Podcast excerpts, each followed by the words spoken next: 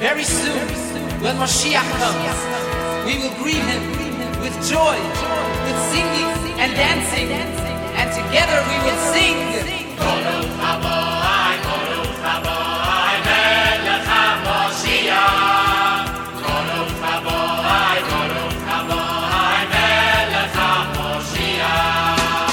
Welcome to Sunday Schmooze with Rabbi Mendy Kievman from the Chabad House Jewish Community Center on Cedar Street in Milford. Sit back, relax, and enjoy a stimulating discussion of news and humor from a Jewish perspective.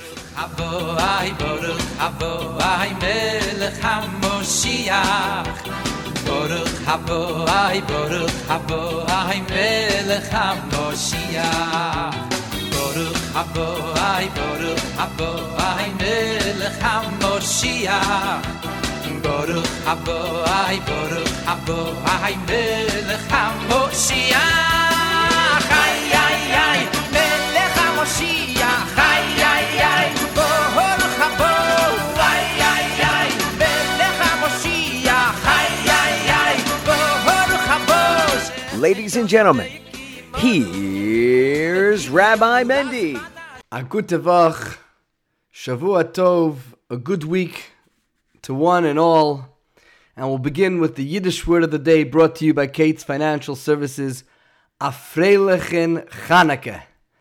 Most of you are going to begin wishing your friends and neighbors a happy Hanukkah, whether you'll begin today, or this afternoon, or maybe this evening, when Hanukkah actually begins. But when you say a happy Hanukkah, what you're really saying is in Yiddish, a freilichen Chanukah. Freilach means happy. Hanukkah is Hanukkah.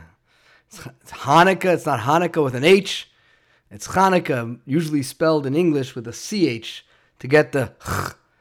I once uh, heard Tony Danza. Some of you may have heard his name before. He's a big supporter of Chabad. He loves Chabad. And no, he's not Jewish. And uh, he was once speaking about Chabad, and he was asking people to help donate money to Chabad, and he kept saying ch ch ch. And so he said, "How do you say the ch in Chabad?" And he and he said, "It's very simple. You just have to say it as if you have uh, cream cheese stuck in your throat." So it's Hanukkah. It's not Chanukah. It's not Hanukkah. It's not uh, Hanukkah. It's Hanukkah. And everyone should take their time today to practice saying Happy Hanukkah or a Hanukkah. But more importantly than practicing the way to say it is the thoughts that come along with it. Hanukkah is a very joyous time.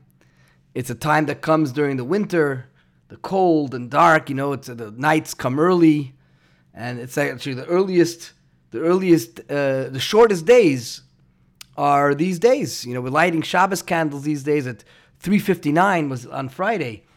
Uh, it's not going to get much earlier than that. I think the earliest it gets is. Um, let me see. I'm looking at my calendar right now. It was 3:59 yesterday, uh, Friday, uh, two days ago, and it, the earliest it gets is 3:56 in two weeks. It's going to go to 3:57 next week, 3:56 on the on December 10th, and then already on December 17th it starts getting later again. It becomes 3:58. So these are the earliest days, the shortest days of the year. That means we have so much more night and darkness. And it's also cold. It's getting cold out there. Uh, you know, we have, we haven't had a terrible weather, but we, you know, Friday night it already snowed a little bit. Uh, did anyone notice that? It was during dinner that we noticed it was uh, snowing. Talking about dinner on Friday night, that was really special. I don't know if we've ever done something like this in the 21 years that we've been here, but this year, uh, with the uh, juxtaposition of Thanksgiving and Shabbos and right away um, Hanukkah, we thought it would be nice to make a community dinner connected with Thanksgiving and Hanukkah. So we had uh, the uh, turkey uh, cook-off where Bracha Gilmeister and Rachamim Armin showed off their talents in cooking a turkey, and they both each made their own turkey. It was out of this world, delicious, delicious. I'm, I, I have to say, I don't eat much turkey. I'm not very religious when it comes to uh, Thanksgiving, or eating the turkey of Thanksgiving, I should say.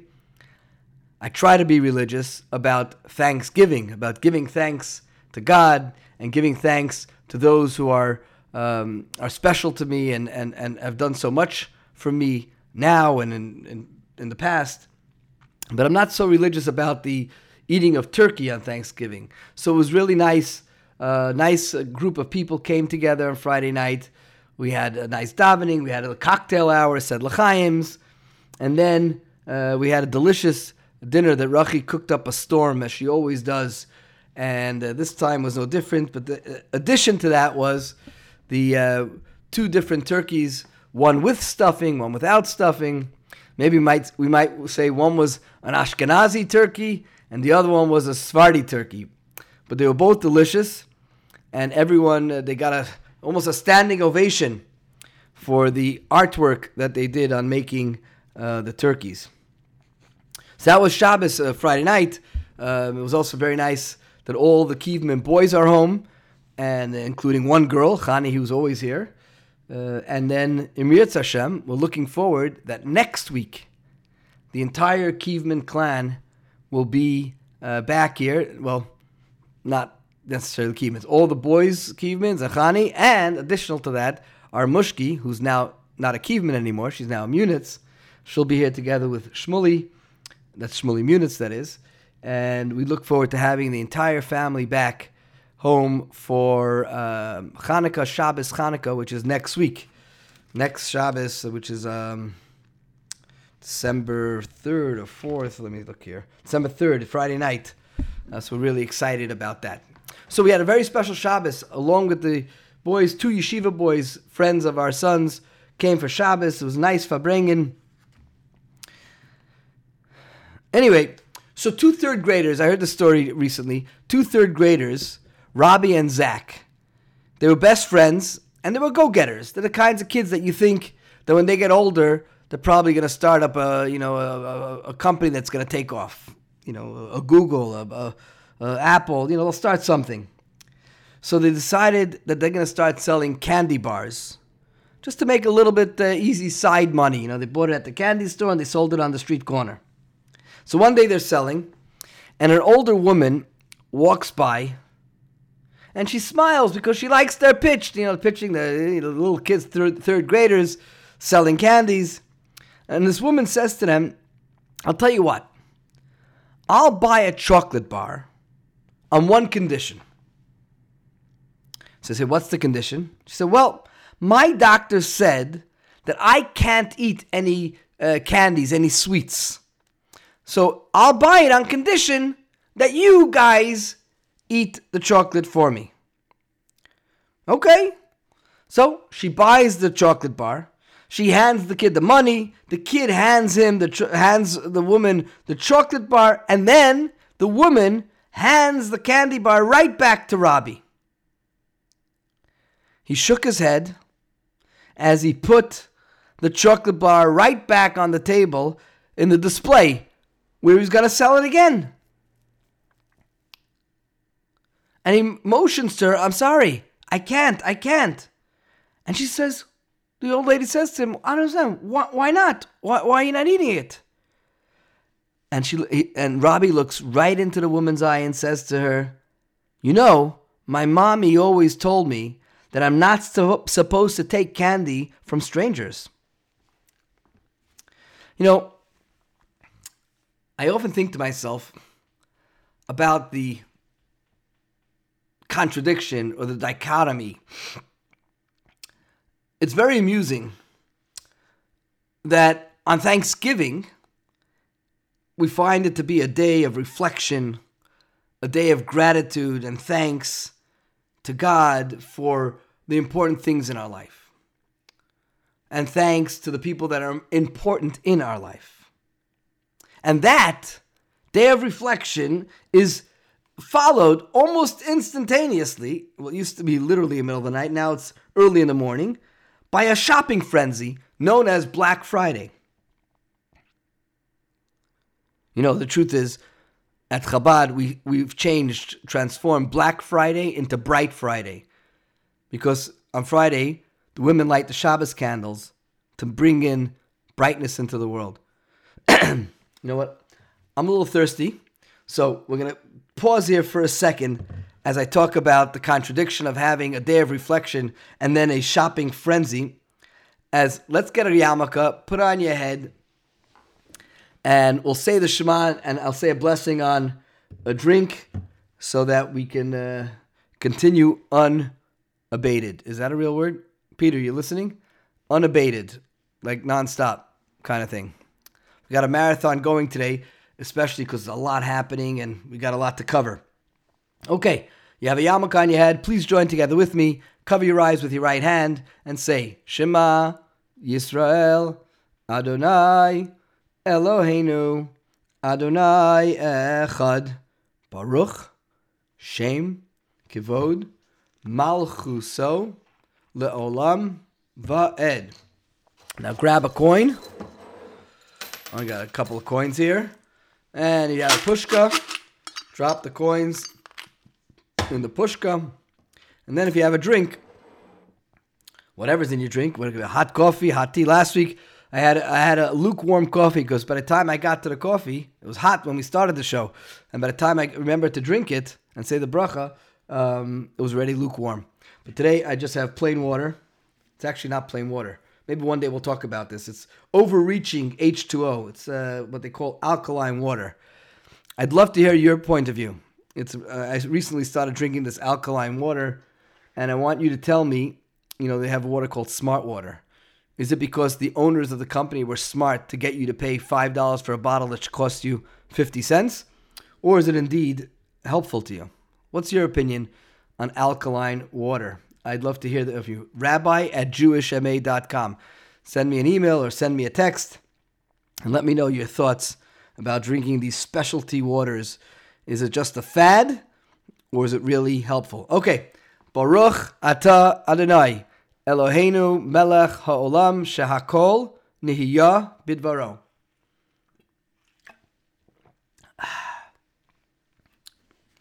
I also want to hear about it, not just about the health benefits, but does it taste better or different than, say, tap water or regular Poland Springs bottled water? I'd love to hear your opinion. Send me an email. Maybe I'll read some of the opinions. I won't use your name. I'll read some of the opinions next week. So, as I was saying, I think it's ironic that we Americans go from our humble feelings of Thanksgiving to an all out campaign of give me more. Seems like the exact opposite of Thanksgiving. Now, to be fair, there are people that are looking for gifts to give to others. Yeah, Hanukkah's coming. Although the original custom was to give and is to give, it still is, the custom is still is to give Hanukkah geld, to give children actual money. But there's the possibility that uh, people like to give gifts. Okay. But you have to admit to me that the general feeling that goes with Black Friday, you know, feels like, or at least smacks of, greed, and, and at, at, at the very least, it encourages jealousy. I, I'm sure you've seen the pictures and videos from various uh, places where they have these doorbusters or loss leaders, which I'll talk about in a moment, that people are running into the stores and they're fighting over, you know, the vacuum cleaner or the, the, the, the computer screen or whatever it is, the, whatever it is on the big sale, and people are fighting over it. Five minutes after they finished eating turkey, thanking God for the things that they have. So it seems like it's this this not double standard, but a contradiction, dichotomy that happens uh, between those two days. Now, this obviously happens because the stores and the companies are trying their best to uh, bring uh, customers to their stores. So there's these fierce price wars between the major businesses. Everyone is trying to undercut the the the, the prices that are being offered in, in the, the competitors. And literally, these these uh, retailers are, are, are acting in hand to hand combat, slashing pi- price, uh, uh, slashing prices just to be able to uh, get customers into their stores. Now, one of the big deals I told you about the the door the, the doorbusters. m- most stores and websites offer products that are even below cost to them. And there was a comedian, you may have heard of him, Jackie Mason, Olav Shalom, who always says that every Jew buys whatever they own, they buy it below cost. So you see a Jew and he has his fancy watch, and you say to him, How much did you pay? He said, I paid below cost, below cost. And, and Jackie says to him, Below cost? I mean, how does the owner make a living? To which the Jew responds, Ah, he sells a lot of watches. Bada boom. So a lot of these companies offer products that are below cost just to get you through their doors or just to get you onto their websites. And these uh, uh, uh, um, very low priced objects or items are either referred to as doorbusters because you got to bust through the doors to get them, or they're called loss leaders. The point is that they, they, they usually generate great profits only by getting customers to walk into the store and start shopping. They won't. they- They're a loss leader because you, you're losing money. The company's losing money on selling you that laptop or on selling you that uh, new gadget, a new game, a new iPhone, whatever it is that they're selling that's big in the, that year. Headsets.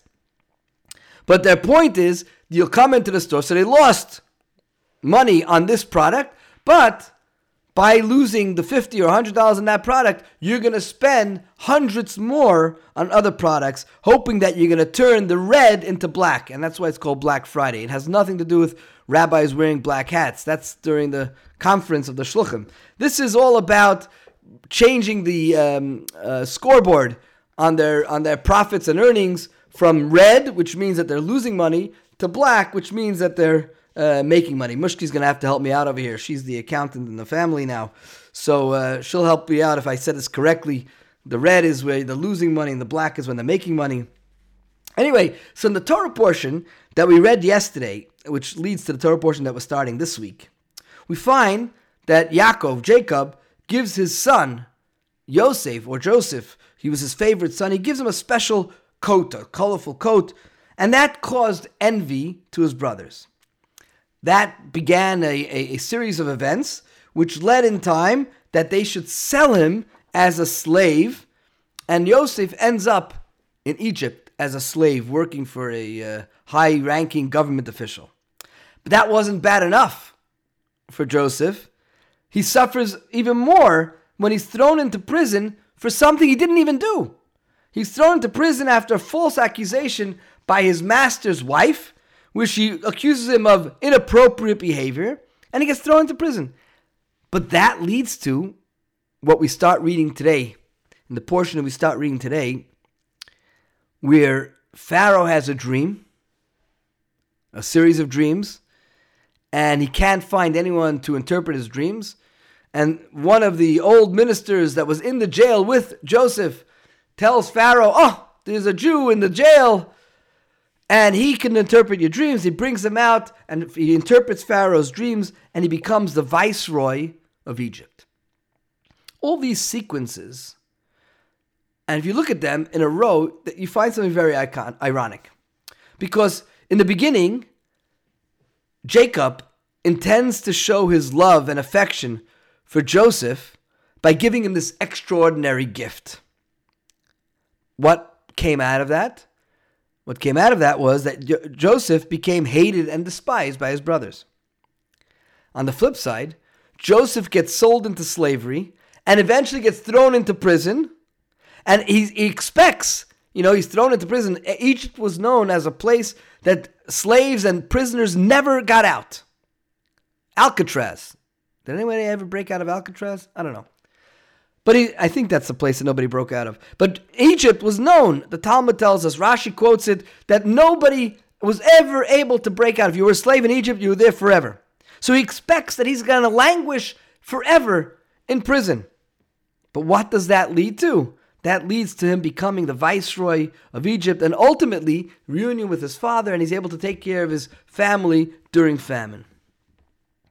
Now, obviously, the whole story of Jacob and Joseph and his brothers and Egypt and becoming the viceroy, etc., is filled with signs of God moving the pieces on the on the chessboard. You can imagine the, the, the series of events excuse me. The series of events are all orchestrated the way God wanted. Eventually, Joseph should help his family, and eventually they should come down to Egypt, which led to the slavery of the Jewish people, which led to the Jewish people going out of Egypt, receiving the Torah, and, and, and eventually coming to the land of Israel. All these things, God, it was divine providence. But while I was listening to the Torah reading yesterday, Sruli, my son Sruli got to read the Torah, which is a nice break for me when the, the boys come home. It's a nice break that they get to read the Torah. It's also a break for Barry. You know, Barry Giller is my, is my right hand man. He sits, he stands on the right side of the bima, and he makes sure that whenever I make a mistake, he corrects me. And uh, you know, it happens. You know, even rabbis make mistakes. So it's really nice that I get a break. I don't have to read from the Torah this week. And Barry gets a break because my boys know how to read much better than me. They make less mistakes than me. So as he was reading it, and I was following along, I was listening to the story again, even though I read it during the week. And besides the divine providence that was there, I thought about the same idea about the loss leader. The, you know, just like the stores, you know, have that, that object, that, that, that item that they get to sell to you at a loss to get you into the store. It's a leader, but it's a loss leader. The unique coat that Joseph received was instrumental in getting him into trouble. But that trouble that he got into ultimately brought a great reward to him and his family. It was a loss leader. It got him into trouble, but it brought something much greater. Slavery and prison time for Joseph was obviously very tough. But over time, that led to greatness. So, in a sense, these events were loss leaders. They seemed detrimental, they seemed wasteful, but the result was a clear, vigorous advance. Now, it's not easy when you're going through the challenge. One of our community members who's going through a health challenge was talking to me yesterday in Shul about the challenge and the fear when you're going through uh, this health challenge and you don't know what the outcome will be. Even if you have uh, bitachon, Hebrew word for the day brought, brought to you by the Armenes, who are obviously in town because they uh, made the uh, turkey on Shabbos. Um, so bitachon, a very important word. It means faith. It means trust, knowing that everything will be okay.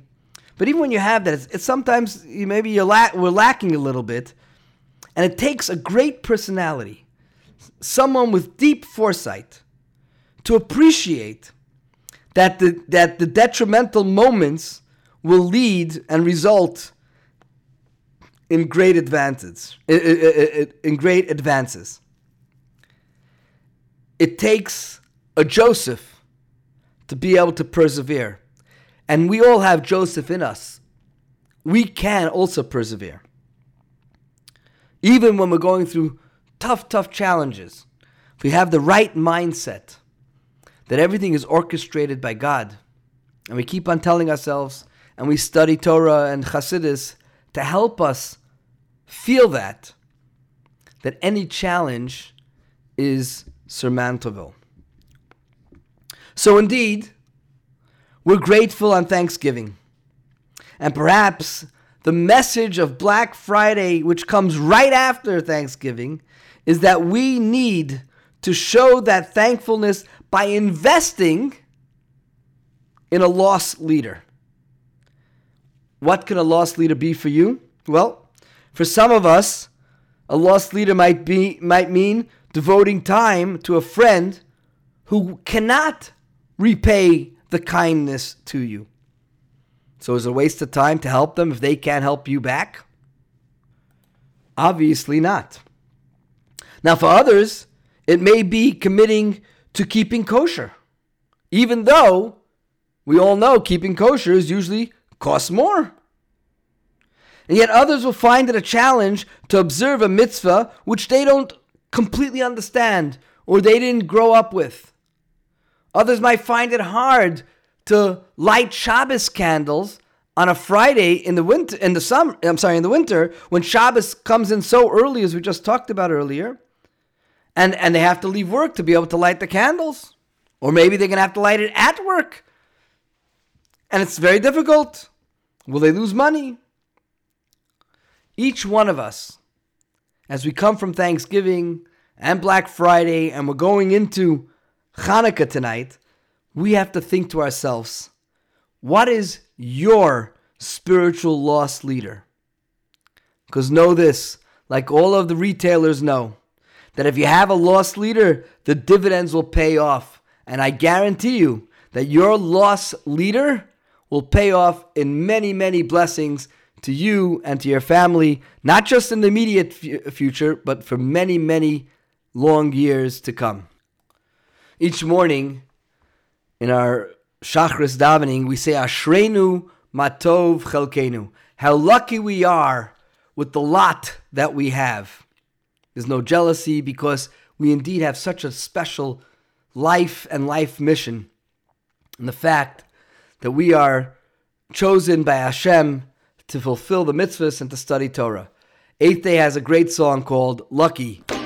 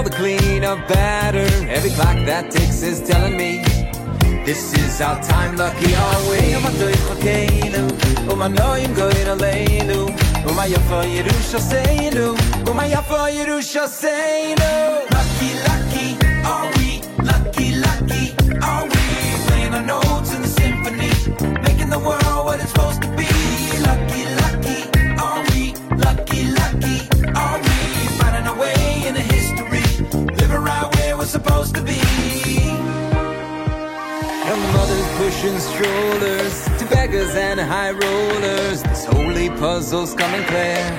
Every last piece is needed Lone here. Soldier, Uber driver, part-time graphic designer. Any clock that ticks is telling me this is our time. Lucky are we? ומנועים גויים עלינו, ומה Lucky, lucky.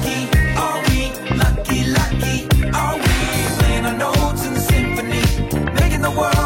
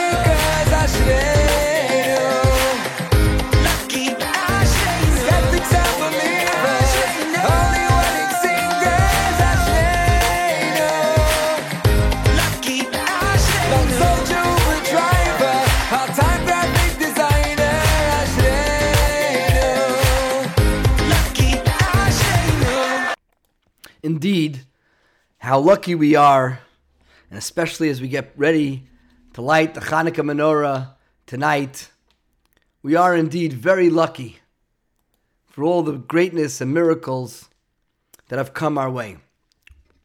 So tonight, being the, the 25th day in the month of Kislev in the English calendar, uh, we're November 28th, is the first night of Hanukkah.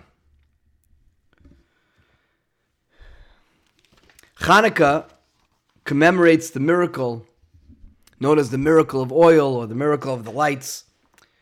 Way back when, I'll do this in short, the Jewish people were ruled by the mighty Syrian Greeks. And they um, instituted many decrees against the Jewish people, mostly about how they can or cannot practice Judaism. The general rule was they didn't completely outlaw Judaism, they outlawed Judaism, which is connected to God. In other words, they had no problem. They believed in the concept of uh, traditions and customs, and even they study. You know, they had many of their own traditions. They're very famous for their sports and the worship of the body. So they, they understood that peoples have traditions and customs and ways of study. What they didn't like, what bothered them, was that Jews connected their customs and traditions with God. The study of Torah wasn't just uh, uh, academic. The study of Torah was because it was God's Torah. And if it's God's Torah, it's completely real and whole and true. There's no two ways about it. There's no, well, this part of Torah makes sense to me, so I'm going to do it. That part of the Torah, I don't agree with it, so I'm going to ignore it. There are many Jews that suffer from that these days, where certain parts of the Torah don't jive with their Western um, thoughts and, and, and, and uh, inspirations. So parts of Torah aren't relevant to them anymore. At least that's what they think. And that's what the Syrian Greeks wanted. Go ahead, study Torah, but don't study it because it's God's Torah. Go ahead and do a mitzvah here and there, but don't do it because it's God's mitzvah, because God told you to put it on, put, put on tefillin or, or, or light Shabbos candles. Do those things because it's a good tradition that your family and your ancestors have done. And that's why when they went into the temple to desecrate the temple, they didn't break all of the um, uh, objects that were in the temple the menorah, the, the table, the, the altar. They didn't break them. And in fact, you know, we know the story that they, they defiled all of the, bo- the bottles of oil. There were bottles of oil that had the seal of the uh, high priest, which showed this one was um, pure oil and this one was impure oil. The ones with the seal, unbroken seal, showed that it was pure oil. You know, when you buy uh, over-the-counter drugs in the in the in the pharmacy, whether it's Tylenol or ibuprofen, you know, there's a, there's a seal. You open up the bo- bottle cap, there's a seal, and you know if that seal is broken, you don't take that uh, medicine because it's obviously tampered with. Similarly, in the temple, they had the seal, and if any of them were broken, you couldn't use it. So the Jews come back to the temple, and the first thing they want to do is light the menorah because Jews understood that at that moment you got to bring light. There was so much darkness, you have to bring light. So you had to find some oil to light the menorah. Each bottle was enough oil to light the menorah in the temple for one night. The temple's menorah, by the way, only had seven branches. Well, six branches and one in the middle, but the one in the middle was equal level to the other six branches. Unlike our menorah, which is eight plus the extra one, which we'll talk about in a minute. But that's because we're commemorating the eight day miracle. So they, they, they're looking for oil and they see all of the oils the, the, are, are intact. The bottles are intact, but the seals are broken. The Syrian Greeks, in Hebrew known as the Yivanim, they didn't spill out the oil. They didn't even steal the oil. All they did was break the seal on the oil bottles. Again, because their point wasn't to destroy what was there. Their point was go ahead, light the menorah. But do it not the way God told you, do it with impure oil. The Jewish people, Kohanim, the, the, the Maccabees, Chashmonaim, they looked and searched around the temple and they found one cruse of oil, one bottle of oil that was untainted, was not broken. The seal wasn't broken. And it was each, as I said, each one lasts for one night. They took that oil and they lit the menorah anyway. You know, the other day, we were very honored to have a, a lunch here at Chabad, brought, uh, uh, hosted by the uh, Gilly's House by Bracha Gilmeister, um, for moms who lost a child. And we're very we were very excited to be able to host them. This was the second year we did it. And um, Bracha asked me to speak about uh, the theme of uh, finding inner strength to move forward. And I talked about how they found this one cruse of oil in the temple, in the Holy Temple in Jerusalem. And they obviously could have said, let's wait until we have new oil. It takes eight days to produce new oil? Okay, so we'll light the menorah in eight days. But the Jewish people realized that they were in such a dark time, they needed to light the menorah then and there. Let's bring light. What happens later, we'll worry about. We have a little bit of oil to bring light. Okay, we'll bring some light, but let's do something. We all have a little bit of oil inside of us. It's up to us. We can either say, let's wait till I have more oil, where I'm really up to it to be able to spread my light or the teachings that I have to offer to others. Or I say, let me give what I have now, give you what, what I got. Let me give what I have now and that's what they did. They took the one bu- cruse of oil, filled up the seven cups on the menorah, and they lit it with the wick. They lit the flames, and the miracle of miracles that the candles, the flames, continued to burn for eight days straight until there was enough time to bring more oil, produce more oil. And our sages have instituted to commemorate this miracle that every year, when it comes to Hanukkah, the 25th day in the month of Kislev, we light a menorah each night. We add another another flame, another candle. The first night we light one, second night two, and all the way to the last night where we light all eight candles. And that commemorates the eight day miracle. We have other customs as well, and I'm sure you have other customs that I'm not going to mention. Some of them is about eating oily foods because um, the miracle of the oil. So people, some people eat latkes. Growing up, that was the only oily foods we ate on Hanukkah. But as I got older, I heard about another custom where people eat Hebrew word for the day, number two, sufganiyot. Sufganiyot are donuts or Israeli donuts Use typically jelly donuts um, because again they're fried in oil.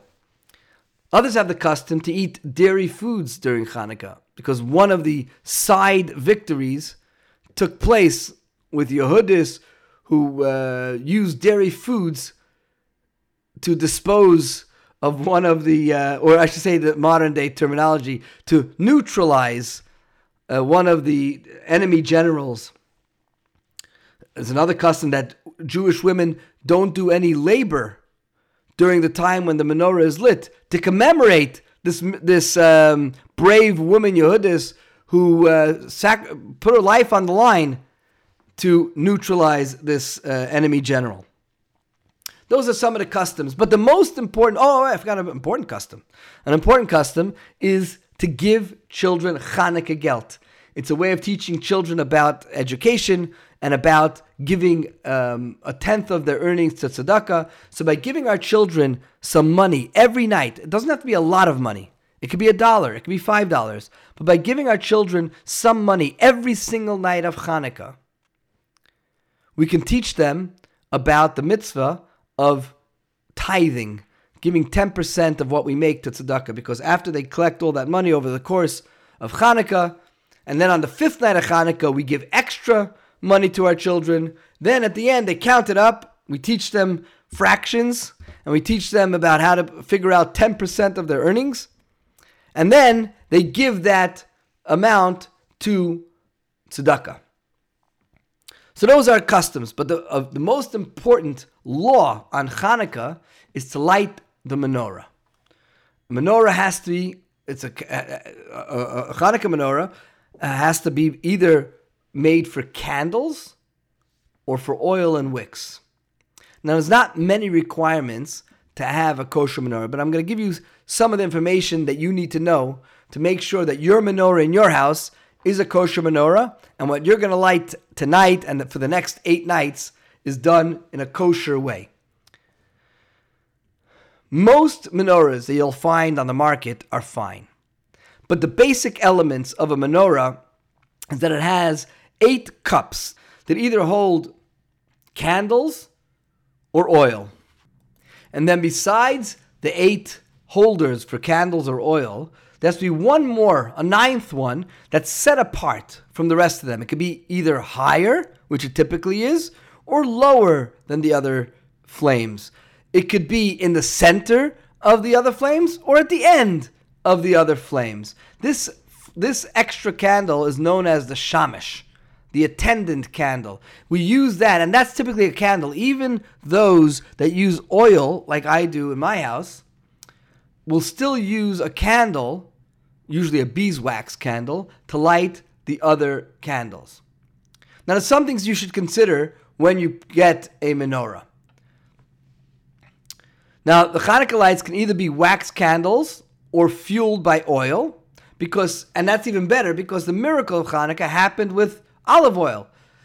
So the best is to use oil, or and even better is to use olive oil. But candles are just fine.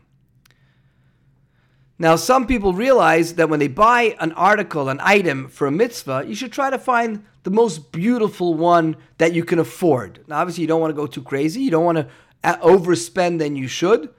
But if you spend a lot on your cell phone, you can probably spend a lot uh, uh, or a similar amount on your menorah. Your cell phone will be gone in, uh, in a year or two, and your menorah will last you for a lifetime. And typically, if you can afford it, people try to get a silver menorah. Because beautifying a mitzvah is our way of expressing our appreciation to God, and we show how dearly we hold His commandments. Now, the eight candles of the menorah must be arranged in a straight line. They cannot be in a semicircle, and they can't be one cup higher or lower than the other. You know, sometimes you might see a menorah where the farthest ones, the number one and number eight, are lower, and then number seven and number two are higher, and number three and number five, uh, number six are, are, are higher. That is not a kosher menorah. They can't be in a slant, they can't be in a semicircle, they all have to be even. The only one that's not even is the ninth candle, the shamish. Now you have to make sure the candles you get have to last for a minimum of a half hour after nightfall. So nightfall these days are about five o'clock. If you light your menorah then after five o'clock, it has to last at least a half hour. Some of the candles that you buy in the stores for a dollar or two bucks um, does not do that. They actually burn, especially in the later days when the heat is intense from the various candles. When you have four or five candles already being lit, the candles melt much quicker. So you have to make sure to get candles that are longer. We actually uh, um, acquired uh, many, uh, plenty of candles that last longer. They're longer candles. And if you like some, just let us know. Now, if you're filling up oil, the same thing. You have to put in enough oil to last till a half hour after nightfall. However, if you light your candles or your or your oil at sunset, which is you know, 4, 4.15, then it has to last for about an hour and a half because it has to go from when you light it all the way till a half hour after nightfall. Another interesting thing is that a menorah. Does anybody have any idea how tall a menorah could be? Now, how small it can be, the smallest it can be any size. A menorah has no limit to how small a menorah can be. As long as the candles light and they light for the the uh, the right appropriate time, it's good enough. But here's a kicker: a menorah cannot be bigger than 31 feet. So if you decide that you want to make yourself a huge menorah to place out in front of your house and light the menorah for all your neighbors to see, just remember there's a variance, a, a, a biblical variance, a law that you cannot make a menorah or light a menorah above 31 feet. For that matter, and the reason for that is because generally people don't look up more than that distance. When people are walking down the street, they only look up a certain distance and they don't look up very high up, you know, over 30 feet or so. And the mitzvah of Hanukkah is not just to light a menorah, it's that it should publicize the miracle. And by placing a menorah that high, people won't see it. In fact, that's the reason that if you live in a building, I mean, around here we don't really have that. We don't have buildings, huge high rise buildings. But uh, where I grew up in New York and Brooklyn, there were big high-rise buildings. If you lit your menorah in the, in your apartment on a, on the fifth floor or sixth floor, you could not place it at the window. Then it could only be placed inside the house. Which leads me to where should you place the menorah? Originally, the law says you should place the menorah at the doorway, outside the doorway. But since being in exile, which included a lot of persecution of the Jewish people, we now place our menorah either by a doorway inside your house opposite the mezuzah. So you have a mezuzah on the right side and the menorah will be on the left side of the doorway. Or some people also place it at the window. And that's the laws pertaining to the menorah. Now, what about using electric? I already talked about this last week. Electric is not kosher for the mitzvah of menorah. You cannot light bulbs, put light bulbs on your menorah and say that you fulfilled the obligation of lighting the flame. The flame has to be an actual flame to commemorate the miracle in the temple. However, if you want to publicize the miracle and you want to show off your Jewish pride, then go ahead, put a bulb menorah, electric menorah at your window to announce it to the streets. Additionally, on top of your candle menorah that's in your house, you can place a menorah on your car as we do. We always have a menorah in our car. And that reminds me that tonight we're going to have our parade of cars. We have tens of cars with menorahs on top that are going to parade from Chabad and head down from Chabad through Milford into Medway. We're going to light the menorah in Medway at Choate Park. If you live in Medway, join us at Choate Park. At uh, it's on Main Street in Medway at uh, 3.30 p.m. We're going to light the menorah there. And then we're going to head from there. We're going to be led by police and a, a, a ladder truck from the fire department. Um, it's going to be a lot of fun, a, a great Jewish pride, and uh, a great show of light in darkness. And we're going to head from there to Wrentham, where we're going to light the menorah in front of Gilly's house. We talked about them earlier. Um, they're, they're an amazing organization which was created in memory of Stephen Gilmeister, who passed away after many struggles with addiction. So we're going to light the menorah there at 4:15, and after the celebration at uh, Gilly's house, we're going to travel back to Milford, where we're going to light. We're going to have hot soups and latkes. So if you want to take part in any part of that, you can join us in in Medway at 3:30. Join us in Wrentham at uh, 4:15 or join the entire parade. If you want to join the entire parade, go on our website, www.jewishma.com. J E W I S H M A.com. And you can register to join the parade. We still have one or two menorahs that we can lend out to place on top of your car. We'll help you do that at 2:30 this afternoon. We'll help you place the menorah on the car. You'll be able to join us on the parade and then at the end come back and then we'll take the menorah off and put it away in storage for next year for somebody that would like to borrow a menorah. Um, also, those of you who have children, you can bring your children to Chabad at 2.30 the, the ladder truck from the Milford Fire Department will be here. The kids will be able to play on it. They're also going to have a menorah on the front, and the kids will be able to take pictures. Adults can take pictures too. So uh, whether you're taking part in the parade or you just want to come um, for your kids to have fun on the fire truck, uh, please do that. That's going to be from 2.30 till 3. 3 o'clock we leave on the parade. If you want to join the parade, as I said, you must register. To join us at the menorah lightings, free of charge, just join us 3.30 in Medway, 4.15 in Wrentham. That's tonight, the first night. And then, when we're done, we're having a grand Hanukkah on ice, a, a night of ice skating at Patriot Place in Foxborough. A number of Chabads are getting together with Chabad of Mansfield, and uh, children, adults are going to be able to skate to, to Jewish Hanukkah music, as well as um, uh, we're gonna they're gonna light the menorah on the ice. And if you want to take part in that, it's a beautiful thing. We did it a few years ago. We're doing it again tonight at 7:10. It's going to be open from 7:10 to 8:50, an hour and a half. If you want to take part, go to our website, click on the link. You can sign up and get a discounted ticket. You can show up and buy tickets there, but it's more expensive. You want discounted tickets? Go to our website, jewishma.com. Click on the link that says um, uh, Hanukkah on Ice and register to join for the ice skating at Patriot Place. That's the celebrations for tonight. That's only the first night of Hanukkah. We got a lot going on the rest of Hanukkah.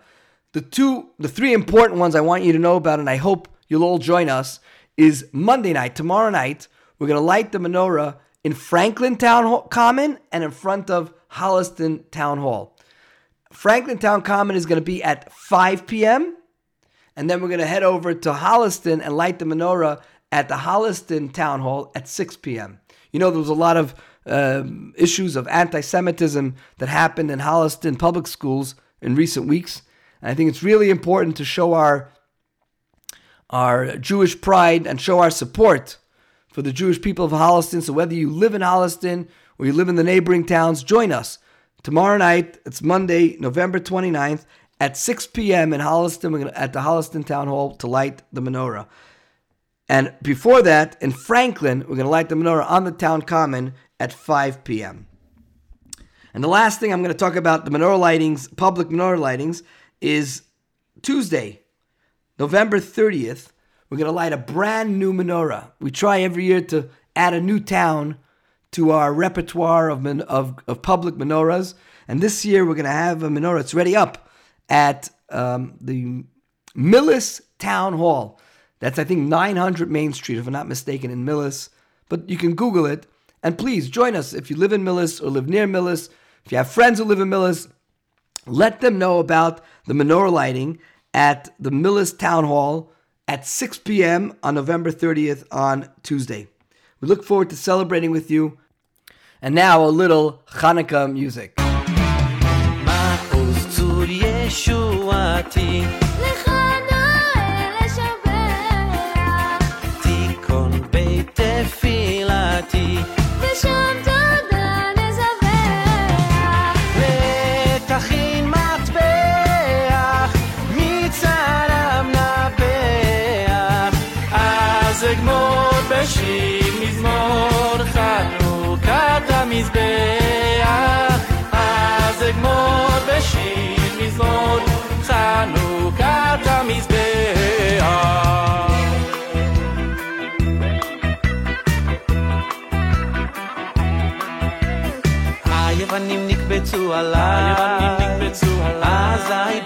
חשמני, הזעבים מחשמני, פרצו חומות מגדלי, וטימו כל השמנים.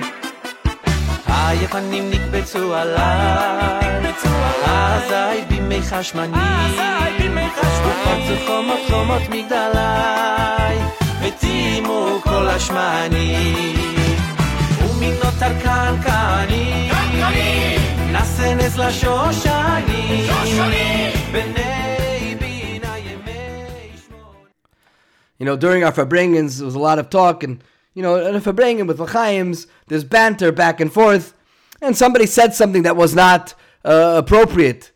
So somebody said to him, you know, you should think before you talk. Well, that sounds like sound advice. You generally tell people think before they speak. so somebody else at the Farbrengen says, no, no, no, no. This guy has to think before he thinks.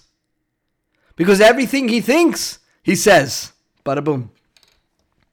So, this, this, this past Friday night, two nights ago, we lit what kind of candles? We lit Shabbos candles. Then last night, when Shabbos ended, we made Havdalah to separate between Shabbos and the weekday. And again, we lit another candle called the Havdalah candle. Then tonight, and then Monday night, and Tuesday night, and all the way through next Sunday night, we're going to light candles again. That's a lot of candles. By the way, do you know how many candles we light just between tonight and and um, next Sunday night? Somebody, some of you know the calculation is a formula to figure it out, but I'll tell it to you. So if you count the shamish, the ninth candle, it's 44 candles.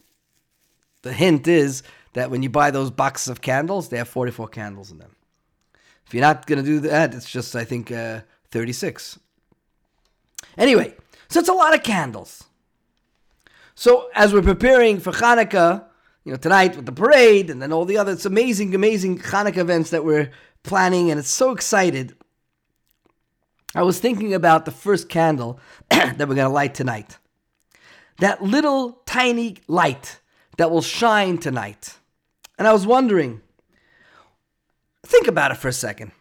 What would happen if the candle that we light tonight would not be interested in being a light? You know, maybe it's not feeling appreciated by everyone around.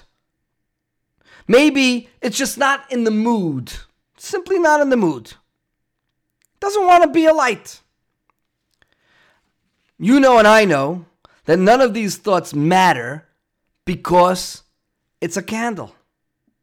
And a candle does what a candle does it shines, it brings light, it brings light to the world around it, not even just near around it, even further away. And it brings light regardless how the candle is feeling inside. And maybe that's one of the messages of the candles. You see, the Frierdiker Rebbe, the previous Rebbe, said that we should sit next to the candles after we light them. We should sit there for a half hour and watch the candles and listen to the candles because the candles have a story and a message to tell us. And maybe this is one of the messages that our candle might be telling us tonight. In life, we often go to great lengths to feel good on the inside.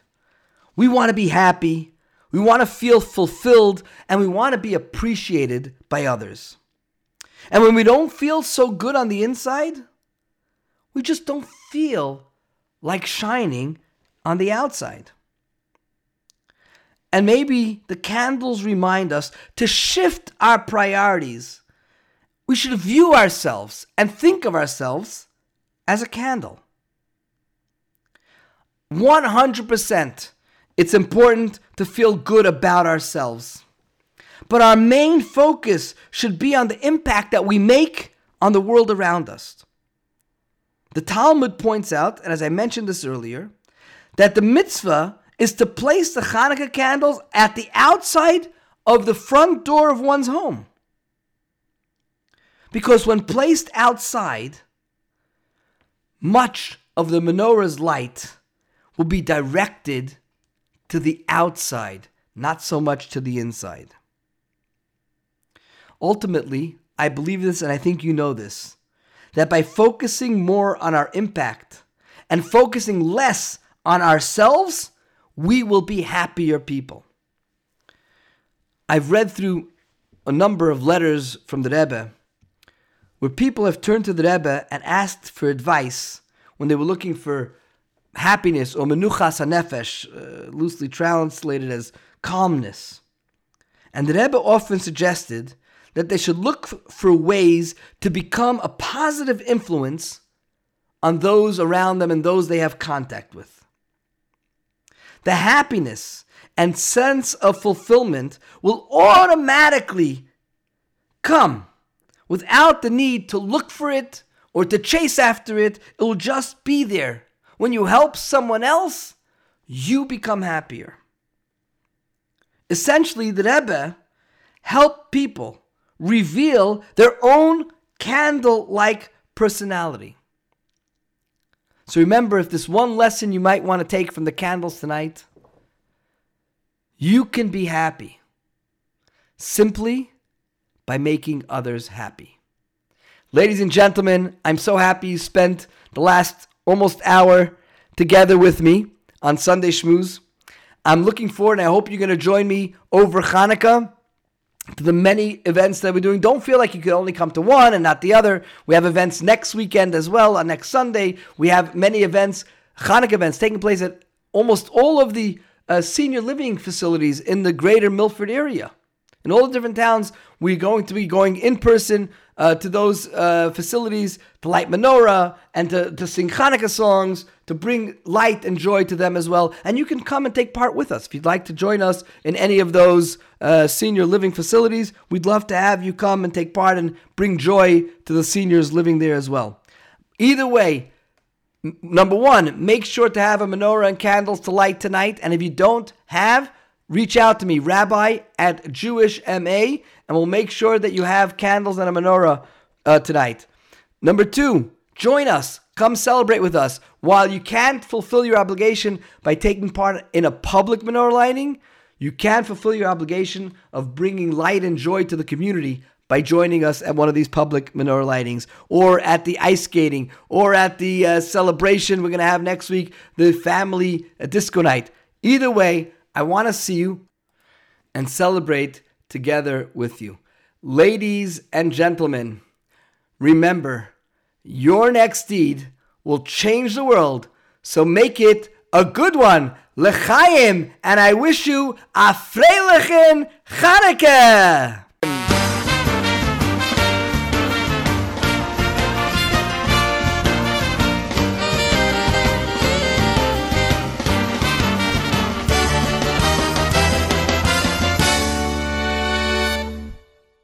You've been listening to Sunday Schmooze with Rabbi Mendy Kievman from the Chabad House Jewish Community Center on Cedar Street in Milford. For more information on the Chabad House, including upcoming events, adult programs, Hebrew school, and more, visit gotchabad.com. That's G O T C H A B A D.com. Shalom.